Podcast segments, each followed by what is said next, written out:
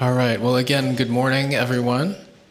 Um, this morning we're continuing this the one another series that we started, and it's becoming a, a longer series than I had originally planned. Um, but I think it's important for us to go through these.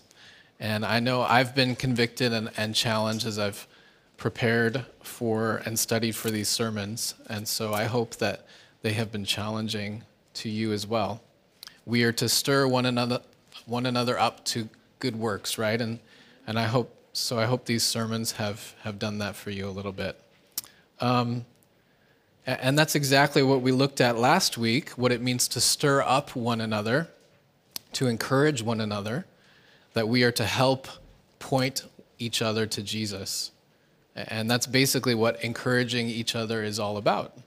It's not just cheering each other on or complimenting each other, it's actually helping each other look to Jesus for hope, for strength, and for guidance, and reminding each other of his character and his work in our lives. This week, I want to go through a couple, a couple of one another's. I'd like to do two. Thank you, Bora. That I think tie into each other really well. And so our main passage today comes from James 5. If you guys would like to turn there with me, the book of James has been called the Proverbs of the New Testament. It is full of wisdom, it is full of practical encouragement and advice, and it is very direct. James 2 basically says if you're not showing fruit, you probably don't have true faith. James is very, very blunt, but his writing is also very practical and very wise. Some have even said that the book of James doesn't belong in the New Testament because it doesn't mention Jesus at all. But when we look at the teaching of the book of James, it aligns with the teaching of Jesus throughout his ministry. It calls Christians back to obedience um, as Jesus himself did, and it teaches about suffering it, sh- it teaches about showing favoritism, not showing favoritism. It teaches about being just and showing mercy. And that's what Jesus taught as well. So let's take a look at our passage this morning from James 5, starting in chapter, sorry, verse 13. Let me read this for us. Is anyone among you suffering? Let him pray. Is anyone cheerful? Let him sing. Is anyone among you sick? Let him call for the elders of the church and let, let them pray over him anointing him with oil in the name of the Lord, and the prayer of faith will save the one who is sick, and the Lord will raise him up, and if he has committed sins, he will be forgiven. Therefore, confess your sins to one another and pray for one another that you may be healed. The prayer of a righteous person has great power as it is working. Elijah was a man with a nature like ours, and he prayed fervently that it might not rain and for three years and six months it did not rain on the earth. Then he prayed again, and heaven gave rain, and the earth bore its fruit. So, in this passage, there are two one another commands confess your sins to one another and pray for one another. And James starts this passage by encouraging believers to pray. He says, Is anyone among you suffering? Let him pray. Is anyone cheerful? Let him sing praise. Did you know that singing to God is praying? I know some of the songs we sing are about God, and they encourage us, and, and we're reminded of God's characters, character and promises through those songs. But when we are singing songs that are directed to God, we are praying to God. And so James asks, Are you cheerful? Praise him, thank him. Is anyone sick? Pray for them. James is saying, in every season, pray. Paul, remember, Paul says, pray without ceasing.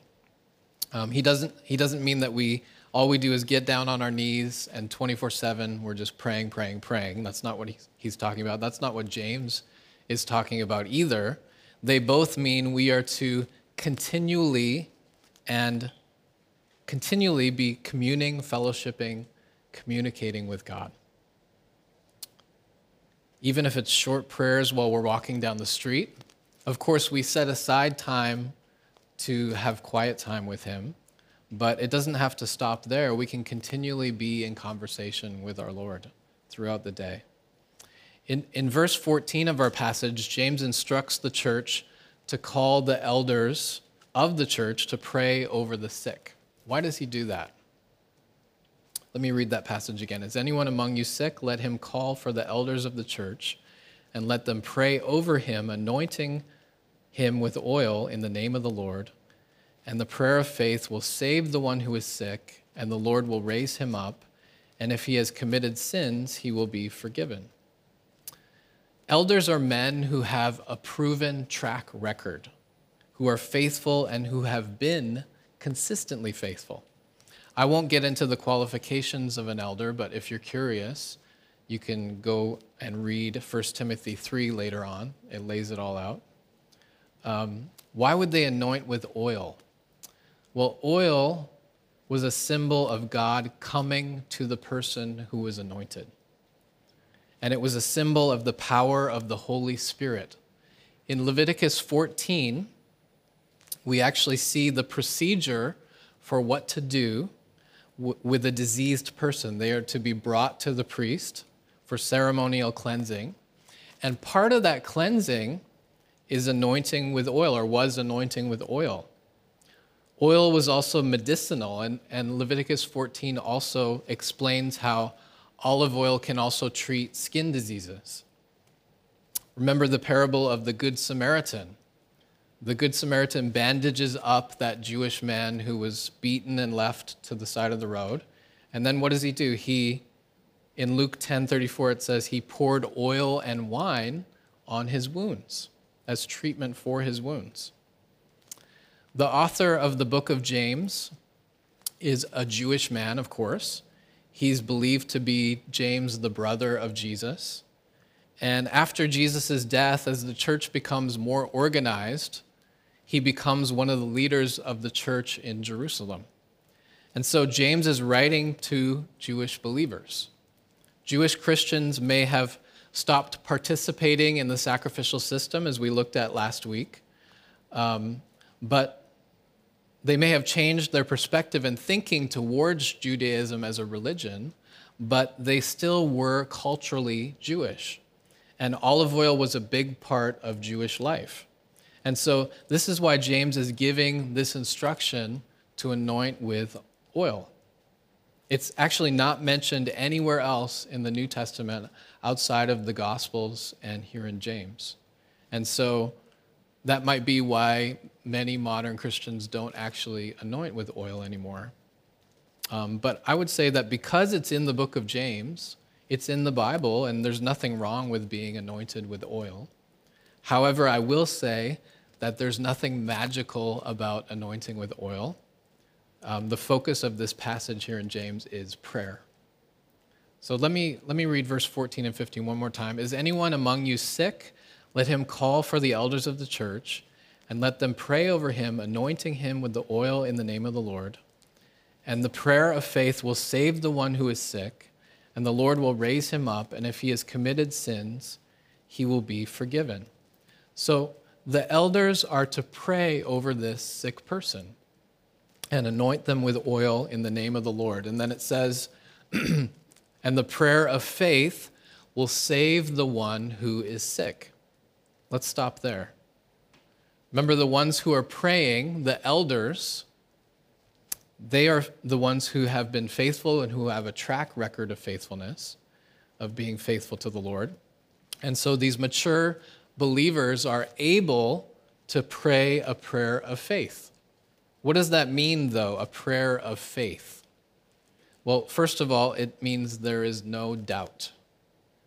And we're not talking about a certainty that God will heal. We're talking about a certainty that God can heal and a certainty that one's prayer is heard by God. Because if you're not certain that God hears your prayer, then that is doubt. And that's not a prayer of faith.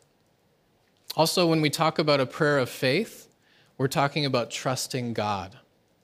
Part of faith is trusting God, and if we trust Him, then we believe that He knows what is best. And those who pray in faith are unwavering in their confidence that God will do what is best. I mentioned a second ago that the prayer of faith involves a certainty that God hears our prayers. How do we know that God hears our prayers? How do we know that God hears us? How can we be certain of it?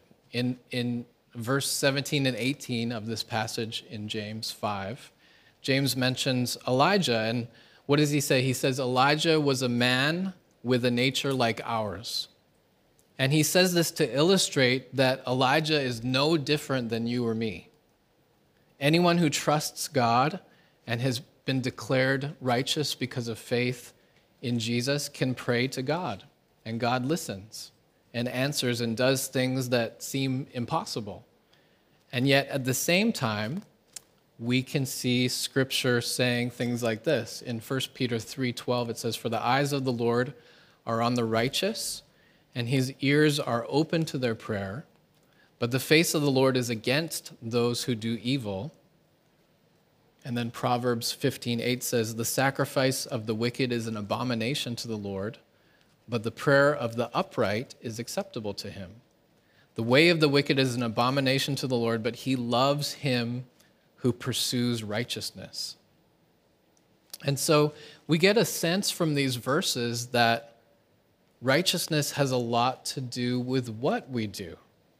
But if scripture is telling us that we're already righteous because of the work of Jesus, and it does tell us that in passages like Philippians 3 9, which says, I no longer count on my own righteousness through obeying the law. Rather, I become righteous through faith in Christ. For God's way of making us right with himself depends on faith. So there's passages like this, but then scripture also tells us that God hears those who do right, not those who do evil. And so how do we reconcile that? Well, the answer to that is actually found in the book of James. In James chapter 2, verse 18, it says, But someone will say, You have faith, and I have works. Show me your faith apart from your works and I will show you my faith by my works. You believe that God is one, you do well. Even the demons believe and shudder. Do you want to be shown, you foolish person, that faith apart from works is useless? And so, what James is saying here is that works are the fruit of faith. If there are no works, no fruit, then there must not be true faith. And so when passages like Proverbs 15:8, which we just read, say God loves him who pursues righteousness, or 1 Peter 3, his ears are open to their prayer, when the Bible is telling us that God loves and listens to those who are righteous, it's first telling us we are righteous because of Jesus, because of faith in Jesus. Romans 3 just to solidify this, starting in verse 21 says, But now, apart from the law, the righteousness of God has been made known, to which the pro- law and the prophets testify. This righteousness is given through faith in Jesus Christ to all who believe. We cannot be righteous on our own. We cannot be considered holy, set apart, forgiven, which is freed and cleansed from sin. We cannot be considered these things in the eyes of God without Jesus' work on the cross. And then, because our faith is genuine, because we not only believe, but we trust and we have surrendered our lives to God, because of this, we pursue righteousness. Righteous works are the fruit of our faith. Righteous works don't make us righteous, they are the result of true faith. True faith in Jesus, who cleanses us cleanses us from sin, and declares us righteous before the Father. So, back to our passage, verse 15 says, And the prayer of faith will save the one who is sick, and the Lord will raise him up. Many commentators agree that this carries a double meaning. It can mean physical healing, but it can also mean spiritual healing, meaning the person could be weak in faith or somehow discouraged. And, the Greek word for sick here is asenaya. I practiced that, but I didn't say it well still. Anyway, you guys get the point. The Greek word here actually means to be weak. It is used in the gospel to talk about physical illness, but throughout Acts and Paul's letters, it is referred it is referring to weak faith or a weak conscience. And so there's a good chance that this is a double meaning, and it refers to both. And it's interesting to note that the prayer of faith that is mentioned is not the faith of the one who's being prayed for, it's the faith of those who are praying, the elders. And so, again, there's a good case to be made that it's not just someone physically ill, but also someone who has somehow become weak in their faith. Another interesting thing to note is that James is not saying this is a formula for physical healing, that if we find ourselves seriously ill, we simply call the elders to come and anoint us with oil and pray earnestly with conviction, and then we will be healed. He's not saying that healing is always a gift from God. And so we need to remember that. Verse 15 continues And if he has committed sins, he will be forgiven. Therefore, confess your sins to one another and pray for one another that you may be healed. James says, if he has committed sins, in verse 15. And James suggests, so James is suggesting here that not all of our sicknesses or illnesses are connected to sin although that is a possibility. We, we read in 1 Corinthians 11 that if we take communion in an unworthy manner, that it can actually lead to sickness. So it's always a, a possibility to be sick because of sin. And there are definitely times um, that physical sickness is a result of sin. There are times that we hold on to things and we let bitterness and stress take root. And we know that stress is a major contributor to illness, right? Hebrews 12:15 says, "See to it that no one fails to obtain the grace of God, that no root of bitterness springs up and causes trouble, and by it many become defiled." And then Ephesians 4:31 and 32 say, says, "Let all bitterness and wrath and anger and clamor and slander be put away from you along with malice." Be kind to one another, tender hearted, forgiving one another as God in Christ forgave you. Forgiveness heals us. We saw this a few weeks ago. And here in James, James says, If there is sin, confess it, and you will be healed. Something else I want to point out is that James is addressing this letter to the church, to Jewish Christians, Jewish Christians who are meeting together in house churches and most likely living outside of Palestine. He says at the beginning of the letter to the churches, to the diaspora. So he's talking about Jews that are spread out, not living in their homeland. And so um, when the Catholic Church uses this verse as a proof of why you should confess your sins to a priest, it doesn't really track. We're to confess our sins to one another, to others in the church.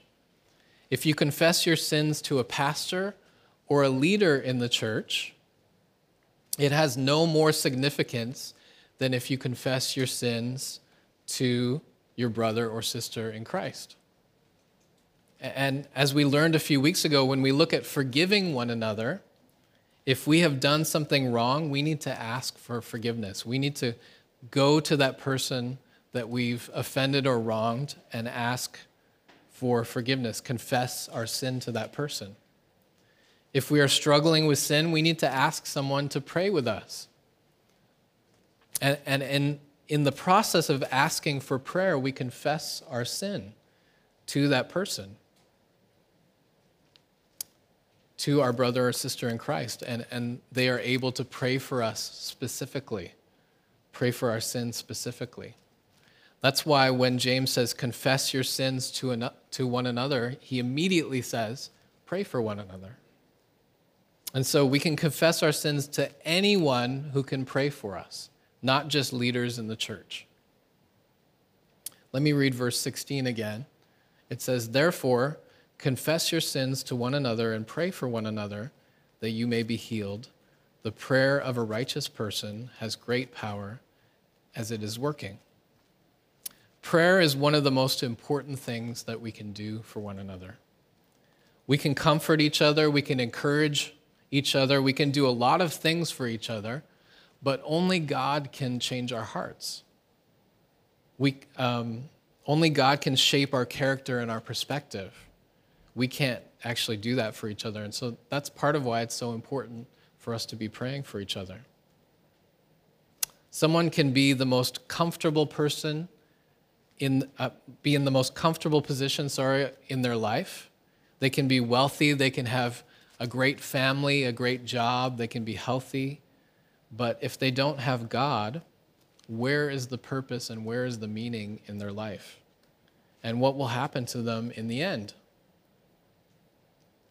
And if someone is poor, if their life is in shambles, uh, no family, no friends, their circumstances are terrible, and yet they have God, they have everything. But whether you're rich or you're poor, in good circumstances or in bad circumstances, if you have faith in your Creator, if you understand that He has rescued you from sin, you really do have everything. Mark 8:36 says, "For what does it profit a man to gain the whole world and forfeit his soul?" We can have everything that the world offers and yet have nothing. One of my professors in college used to say, God is more interested in your character than in your comfort. And it's true. It doesn't matter what our circumstances are. If God is working in our hearts, we will find contentment we will find joy and we will find purpose and meaning. And, and that's what we should be praying for for each other. We have been freed from sin, but we are still surrounded by a world filled with sin. And we need to be praying for each other that we'd, we would be continue, continually transformed by the power of God.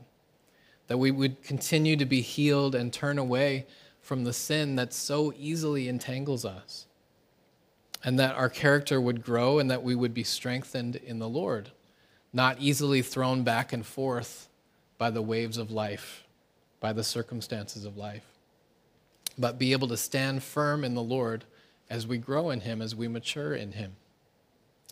We need to be praying for each other in all things. My, my mother is a prayer warrior, and I know that God has provided for me and my wife Bora because of her prayers. So we need to be praying for each other. Sometimes I, th- I think we don't pray because we don't believe that it will, it will make a difference. Um, but prayer is not a magical thing, it's simply talking to God. Sometimes we petition Him, we ask Him for things. Sometimes we thank Him. Sometimes we confess sin to Him. Sometimes we just talk to Him about our day. And I think too often we think of prayer as a thing in itself, when really it's just communicating with God. So instead of saying things like we need to pray, maybe we should say we need to talk to God. Or instead of saying, and I've heard this a lot, prayer works, maybe we should say God listens to his people. As I was preparing this sermon, I found a few suggestions or conditions that one commentator explains when it comes to praying for others, and I'd like to share those. First, he says, sensitivity to the needs of others. Within a church body like ours, even as small as our church is, there are a lot of things to pray for. And, and there, there's actually quite a few people to pray for. And practically speaking, a good habit for us to have is to write down prayer requests for each other. Maybe on a note in your phone or if you carry around a notepad. And when the prayer is answered, we can move that to an answered note um, that we can look back on and we can remember and be encouraged by that God answered those prayers. I used to be terrible about saying that I would pray for someone and then completely forget. So I think this is a good way to, to remember how to pray for each other. Another aspect of sensitive, sensitivity to each other's needs is knowing what to pray for. Sometimes people are too shy or too embarrassed to share a prayer request, but as we get to know each other more and more, we become more and more aware of each other's lives, and, and we become more and more aware of the highs and the lows, things to praise God for, and, needs, and frankly, failings with each other. We see, see things in each other's lives that need work. And we need to be praying about these things for each other regularly. Another suggestion is supplication for needs, which sounds really high and mighty, but it just means praying earnestly and humbly for each other. And that's exactly what verse 17 is talking about with Elijah. Elijah prayed earnestly, it says fervently. He was serious and intentional, not half hearted. But we need to remember that God doesn't hear us because we're earnest or because we're intentional. God doesn't listen to us more or take us more seriously because we're more passionate than the next person. God hears us because of what Jesus has done on the cross. And I'm not discounting passionate prayer at all. I'm just meaning that it's not a secret formula to make God listen to us. Jesus tells a parable in Luke about a woman who relentlessly petitioned a judge. And in the end, the judge couldn't deny her request. And Jesus compares that situation to how God the Father listens to our petitions. He is waiting for us to spend time with Him. He wants to listen to our requests and He wants us to go to Him but we need to go and we need to ask, and, and we need to continue to ask, not just once, but continually. Remember, Jesus says, You do not receive because you do not ask. We need to go to Him consistently. And we, we don't just go to Him when we need something, we go to Him all the time, right? Remember how James starts this section. He says, Are you suffering? Pray. Are you happy? Praise we go to him in every situation. Therefore, confess your sins to one another and pray for one another that you may be healed. The prayer of a righteous person has great power as it is working. Elijah was a man with a nature like ours. He prayed fervently that it might not rain, and for three years and six months it did not rain on the earth.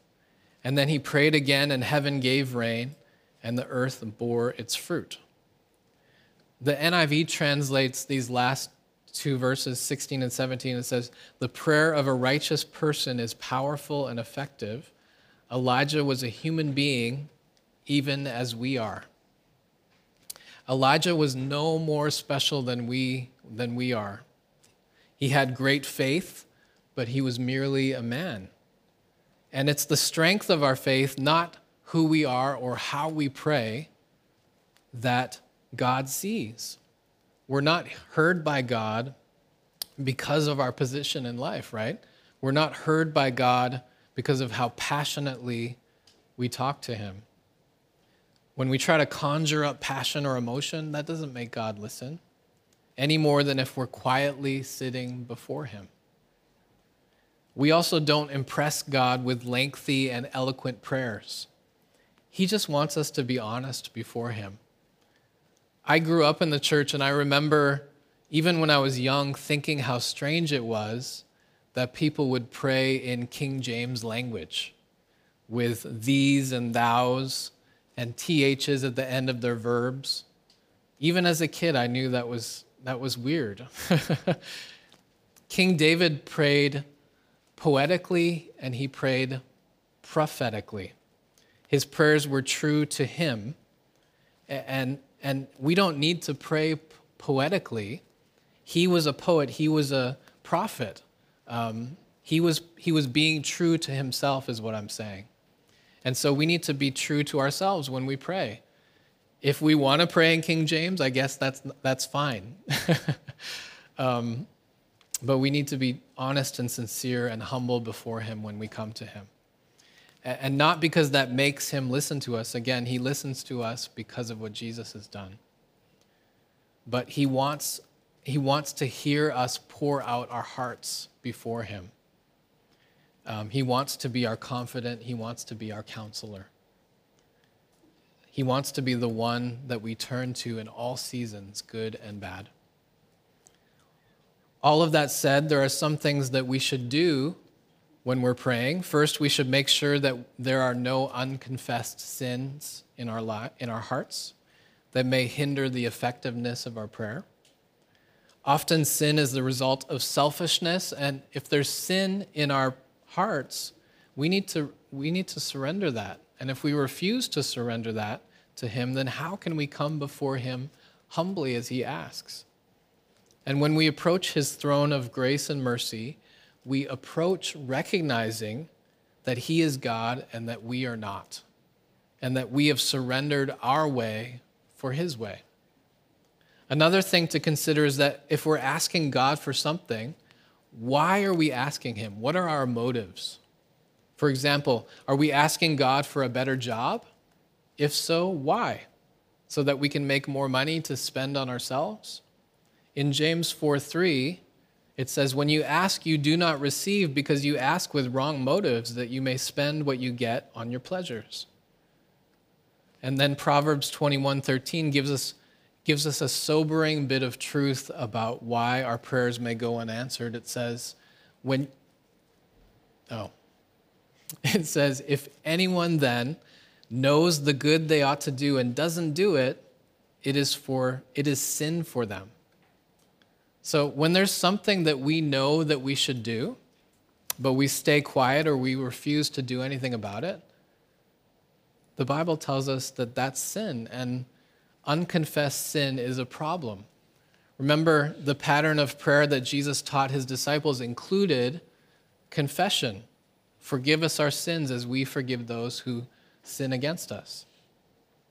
Back to Elijah, James tells us that he was an ordinary man, and that yet when he prayed, miracles happened. It didn't rain for three and a half years. In 1 Kings 17, we read that he prayed for the widow's son, and, and the, boy was, the boy's life was restored. When we read about people like Elijah in the Bible, they seem larger than life.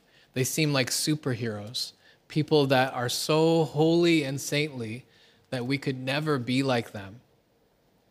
We know our own faults, right? We know our own struggles, and we know how far we seem to be from people like that. And yet, they struggled too. They did. They struggled too. Remember last week I listed off several biblical figures biblical figures. Even saying that, I feel like they're up here and we're down here, right? I listed several people in the Bible who struggled, and yet the thing that they all shared in common, and the reason that they are listed in Hebrews 11, is their faith. They believed in and trusted the God of the universe. They believed and trusted that what he said was true. And they believed that he could be trusted and that he was good and that he knew best. And so when James says Elijah was a man with a nature like ours, he's saying that this man was a normal person who also struggled as we do. And I'm sure at times he struggled with sin, even. He, he wasn't perfect. Uh, only Jesus can claim that.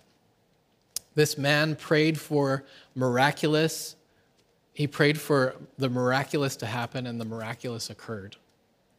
God heard Elijah and answered his prayers. And God hears us too. Because of Jesus, the Father hears us. And so let's not forget to pray for each other as James encourages us to do. Let's not be afraid to share our lives with each other, to share our struggles, to have the humility to confess our sins to one another. Let's take seriously our responsibility for each other. We are to love one another, to serve one another, to encourage one another, and to pray for one another. Amen?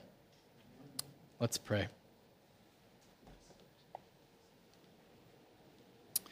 God, we thank you that you hear us. Because of your Son, we can come before you anytime, and we thank you for that. I pray that you would help us to remember to pray for each other and to, to have the humility to be open and honest with each other so that we can pray for each other, that we can help each other, God, in prayer and encourage each other. Help us to help us to be diligent in our care for each other. Help us to love one another as you have loved us and commanded us to do. And we pray all these things in the name of your son, Jesus. Amen.